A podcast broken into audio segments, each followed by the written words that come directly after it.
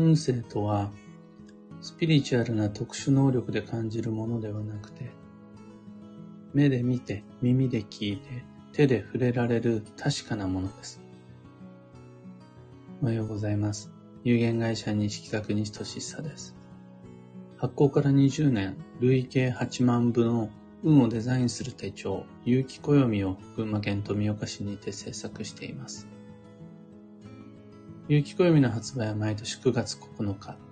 で、このラジオ、聞く暦では、毎朝10分の暦レッスンをお届けしています。今朝は、暦を通して運勢を実感する方法というテーマでお話を。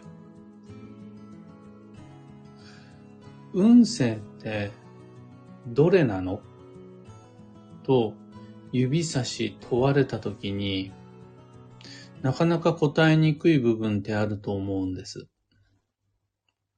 見えない。触ることができない。そして直感がないと、霊能力がないとわからないって一般的には思われているし、まだ学校でも運勢の見方なんて教えてくれないから。あ、あともう一つある。運勢という言葉の定義がいまいちだから。なんか不確かなものとして扱われがちです。で、実際、あるようでない、ぽく装ってるのが運勢っていうやつ。ですが、実際には、ないようで、ちゃんとあるというのが運勢であると、西企画では考えます。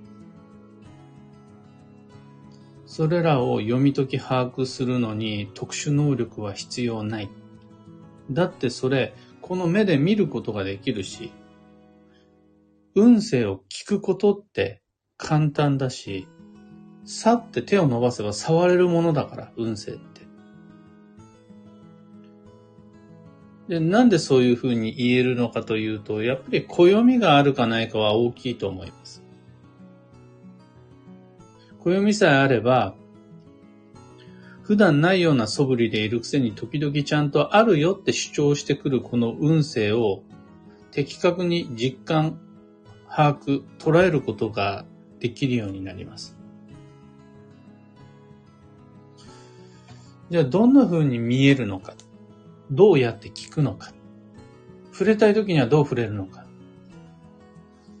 で言うと、見どころ、聞きどころ、触れどころがポイントになってきます。具体例を一つ挙げるならば、2023年は円の年です。この円の年においては、縁という形で運勢を見せられ聞かされ、縁を通して運勢に触れることができます。ただこれが2024年になるとそこは前進の年だったり、挑戦の年だったり、新規の年だったりします。そうすると、目の付けどころが、耳の聞きどころが変わってくることになります。また、2023年の色彩だったら緑。これが2024年になると青になります。2023年だったら、女性、青年女性を通して運を聞くことができます。これがね、2024年になると、青年男性を通して運を聞くことになるんですよね。だから、こう、なんて言うんでしょう。MeToo からジャニーズになっていく、その世間の声が僕には運勢として聞こえてくるんです。あ、やっぱり今女性の、女性の声を通して今自然の流れ聞くなっていうのに対して、もうどんどん今年の2023年7月以降から、お、すげえジャニーズ聞こえてくるわっていう感じになるのは、マスコミとしてではなくて、運勢として僕の耳には聞こえてくることになります。これ2024年は青年男性の年です。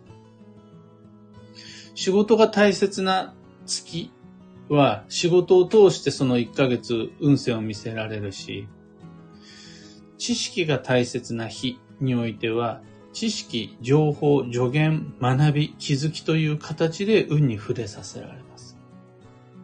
で、これらが定期的にぐるぐる、その9年周期とか、9ヶ月周期とか、9日周期とか、この定期的にぐるぐるぐるぐると巡っているので、あ、じゃあ明日はこれだな、来月これだな、来年これだなというのをある程度推測することも可能です。定期サイクルなんで。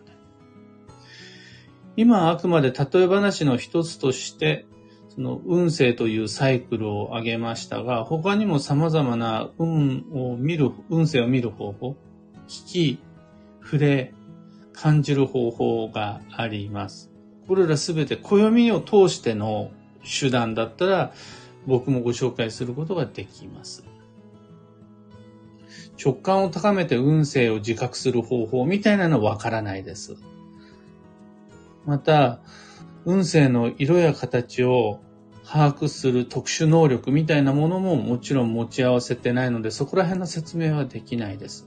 が、暦を使っていいならば、運勢とは見ることができるし、聞くことができます。そのためには、見どころ、聞きどころ、触れどころなどの要点が必要なわけです。この要点が書いてあるのが、暦というやつです。そういうふうに捉えてみると、暦に書いてある様々な情報は、ここを見るといいよ。ここを聞くといいよ。っていうその見どころマップみたいなものに変わってくるんですよね。よくあるじゃないですか、美術館でも。この作品の見どころはここだよとか。この音楽の聴きどころはここだよとか。こういう時代背景の中でこういう風に作られてきたよっていうのを見たり聞いたりすると、あ、なるほどねって、こう、その作品に対する理解度が上がってくるじゃないですか。あの、お料理とかでもそうですよ。この鯛はね、明石で取れてとか、いや、このレタスに関しては、軽井沢の朝どれでっていうふうに、味の、味の効きどころ、香りの効きどころがわかると、わかりませんかその、ちょっと実感できるというか、そうやって見ればいつもより甘い気がするとか。あれです。人ってしっかり見どころ、聞きどころ、触れどころに自分の意識がフォーカスされると、触れることができる。聞くことができるようになる。どこに焦点を当てていくのか。そのためにどこを見どころ、聞きどころ、触れどころとするのか。それらが適当ではなくしっかり時系列で定期サイクルの中で書かれているのが暦っていうやつです。だから、見える人にはいっぱい見えるけど、見えない人には全然見えてこないっていうことがあり得るんですよね。で、見えない人にとってみれば、こう、触れどころのない、捉えどころのないものが運勢になるわけで。もそれは決してスピリチュアルな能力の差ではなくて、見ようとする意識の差だったり、聞きどころのフォーカスの違いだったりします。そういうのって、目利きにかなり似てると思うんですよね。魚屋さんって良い魚の目利き、その、魚の吉祥の目利きがすごい上手じゃないですか。ブリだったらここを見るといいよとか。八百屋さんだったら野菜ここだよとか。刀鍛冶であるならばここだよとか。あるでしょう、目利きっていうやつが。書画、絵画の鑑定の専門家も違いがわかる目っていうのを持っていて、それらスピリチュアルな能力というよりは、経験だったり、見どころの情報だったり、確かな判断基準のともに行われるジャッジのはずなんです。運も全く同じで、その見どころ、聞きどころを教えてくれる代表的ツールっていうやつです。写真家がカメラレンズを操作してピントを合わせるように、ここという焦点さえ定めることができれば案外はっきりとその姿形が見えてくるのが運勢というやつです。そんな感覚で暦を開いてみるとなんかね暦が不確かな読み物じゃなくてそれこそ美術館を巡る時のガイドブックみたいな感じで見えてくるので楽しいです。そういう使い方が僕はおすすめです。今朝のお話はそんなところです。三つ告知にお付き合いください。まず、有機暦2024の使い始めの儀式に関して。2023年9月の3日日曜日の朝6時から僕が暦を使い始めるときどんな風にしているかをインスタグラムとツイッターにて同時配信しようと思っています。そのタイトルを使い始めの儀式とか開封の儀式ってしちゃったから、ちょっと及び腰になっちゃう方もいて、もう開けちゃったよ。もう使い始めちゃったよっていう方いらっしゃると思うんですが、それ全然僕だってもう新しい暦開いて中を見たりしているし、の支給された暦を眺めて、もう触れて、パラパラページをめくったりしています。それをやりましょうという回ではなくて、そうやって開封した暦をどうやってその自分モードにカスタムしていくのか、自分の息を吹き込んでいくのかっていうその過程を見ていただけるといいなって思っています。で、真似ができる部分があるんだったら一緒にやってもらうっていう。ちなみに、この、日曜日の朝の6時からやるっていうところが一番のポイントです。ここだけのぶっちゃけ話、暦を使い始める儀式なんていうのはただの出しで、2024年を見据え、朝活をしようっていうのが一番の隠れメッセージだったりします。というわけでお時間合う方はお付き合いください。次に開運ドリルワークショップ2024に関して。暦を使って翌年の行動計画、目標設定をデザインしていきましょう。漠然と来年を過ごすのではなくて、もう今の時点で暦を見て、運の見どころはここ。それに対して目標、焦点を定めるべきはここ。決めていこうよっていうのが開運ドリルです。今年もやります。最初の課題は基地方位旅行計画。しかも年月日時、細かな時間まで含めた理想の基地方位旅行計画を練りましょうっていうのが、それこそ毎年恒例の開運ドリルだったりします。もうすでにブログを通して告知、お申し込み始まっているんですが、先行予約限定セットご注文の方はぜひ同封のチラシからお申し込みください。ほんのわずかですが安くなります。そちらからその限定 URL からのお申し込みをお待ちしています。最後に3つ目のお知らせで、いろんな街での暦のお話し会に関して、昨日から10月29日日曜日の吉祥寺お話会の告知をインスタグラムにて開始しました。そのインスタグラムからのお申し込み窓口に飛んでいただくことができます。東京での最初のお話会はこの10月29日日曜日の吉祥寺からです。日曜日なんですよね。10月29日が。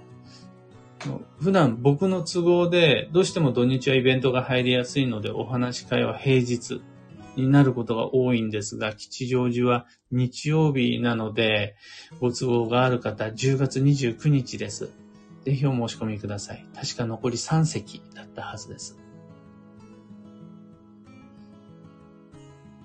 お知らせはそんなところにして。暦読んでいきましょう。今日という一日は2023年8月31日木曜日満月。この満月の助走を後押しする。助走サイクルに拍車かける、そういう満月だと思います。ここからどんどんどんどん運は動いていくし、この満月に向かってどんどん動いてきたという運の実感も皆さんないでしょうか。満月を目印にして運勢が動いているというのを見たり触れたりできませんかもういや、もしも、まあ全然そんな実感なしという方いらっしゃったら、繁忙の9月まで残り7日間あります。と、9月が忙しくなるような予定を今、助走の8月中に組んでいきましょう。この満月をきっかけにして。カレンダーの上では8月の終わりですが、暦の上ではあと1週間丸々残っています。まだまだ助走の猶予ありです。今日の幸運のレシピは、おむすび。握った米料理が基地です。その代表例はおむすびだと思うんですが、他にも握ってはいないもののおはぎとか、あとお団子、大福などもありです。最後に今日のキーワードは貢献、献身的に、献身的に働く。その心は他人のための労働が運を動かす日です。自分の仕事を進めようと、自分の都合を前に推し進めようと誰かに手伝ってもらうよりも、他人のことを手伝っちゃう方が頭も体もよく働いて調子が上がってきます。だから、私が先に進めなきゃ、進まなきゃっていうよりは、誰かを前へと進めてあげようっていう感覚の方が効率的だったりします。そうするとこう周囲を見渡して家族とか友人、同僚で協力要請してる人がいたら、その人にパッと手を貸してみると停滞から抜け出すきっかけ作れるはずです。以上、迷った時の目安としてご参考までに。それでは、今日もできることをできるだけ、西企画西俊久でした。いってらっしゃい。キコさん、おはようございます。花さん、おはようございます。マイクさん、おはようございます。漢方花子さん、おはようございます。小川智美さん、おはようございます。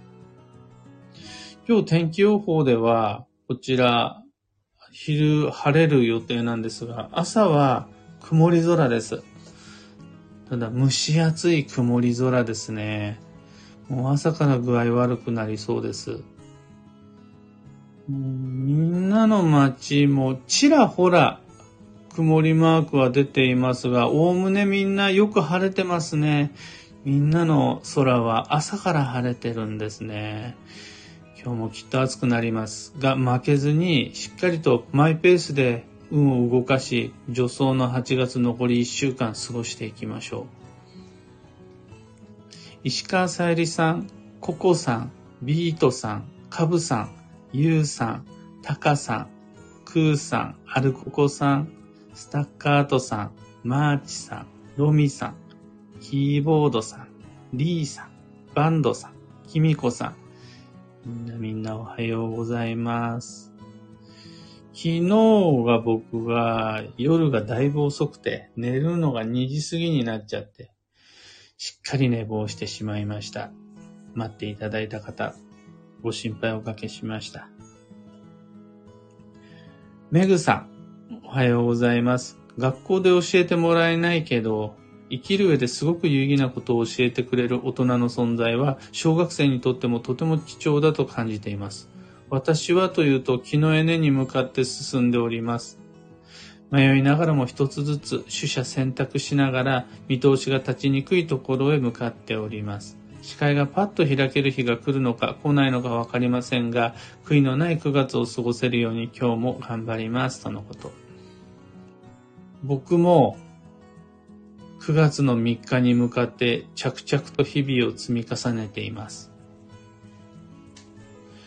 昨日は3月のライオンの新刊を購入して9月の3日に開封しようっていう計画立てたり9月の3日暦の使い始めの儀式を組んだりあとは告知もありますね、いくつか。いつにしようかってなった時に、9月の3日ってすぐに決めることができるのは便利だと思います。暦があると。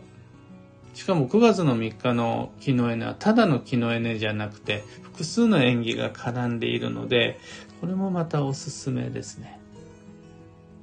なんていうのも目安にしながら今日もマイペースに運をデザインしてまいりましょう。僕も行ってきます。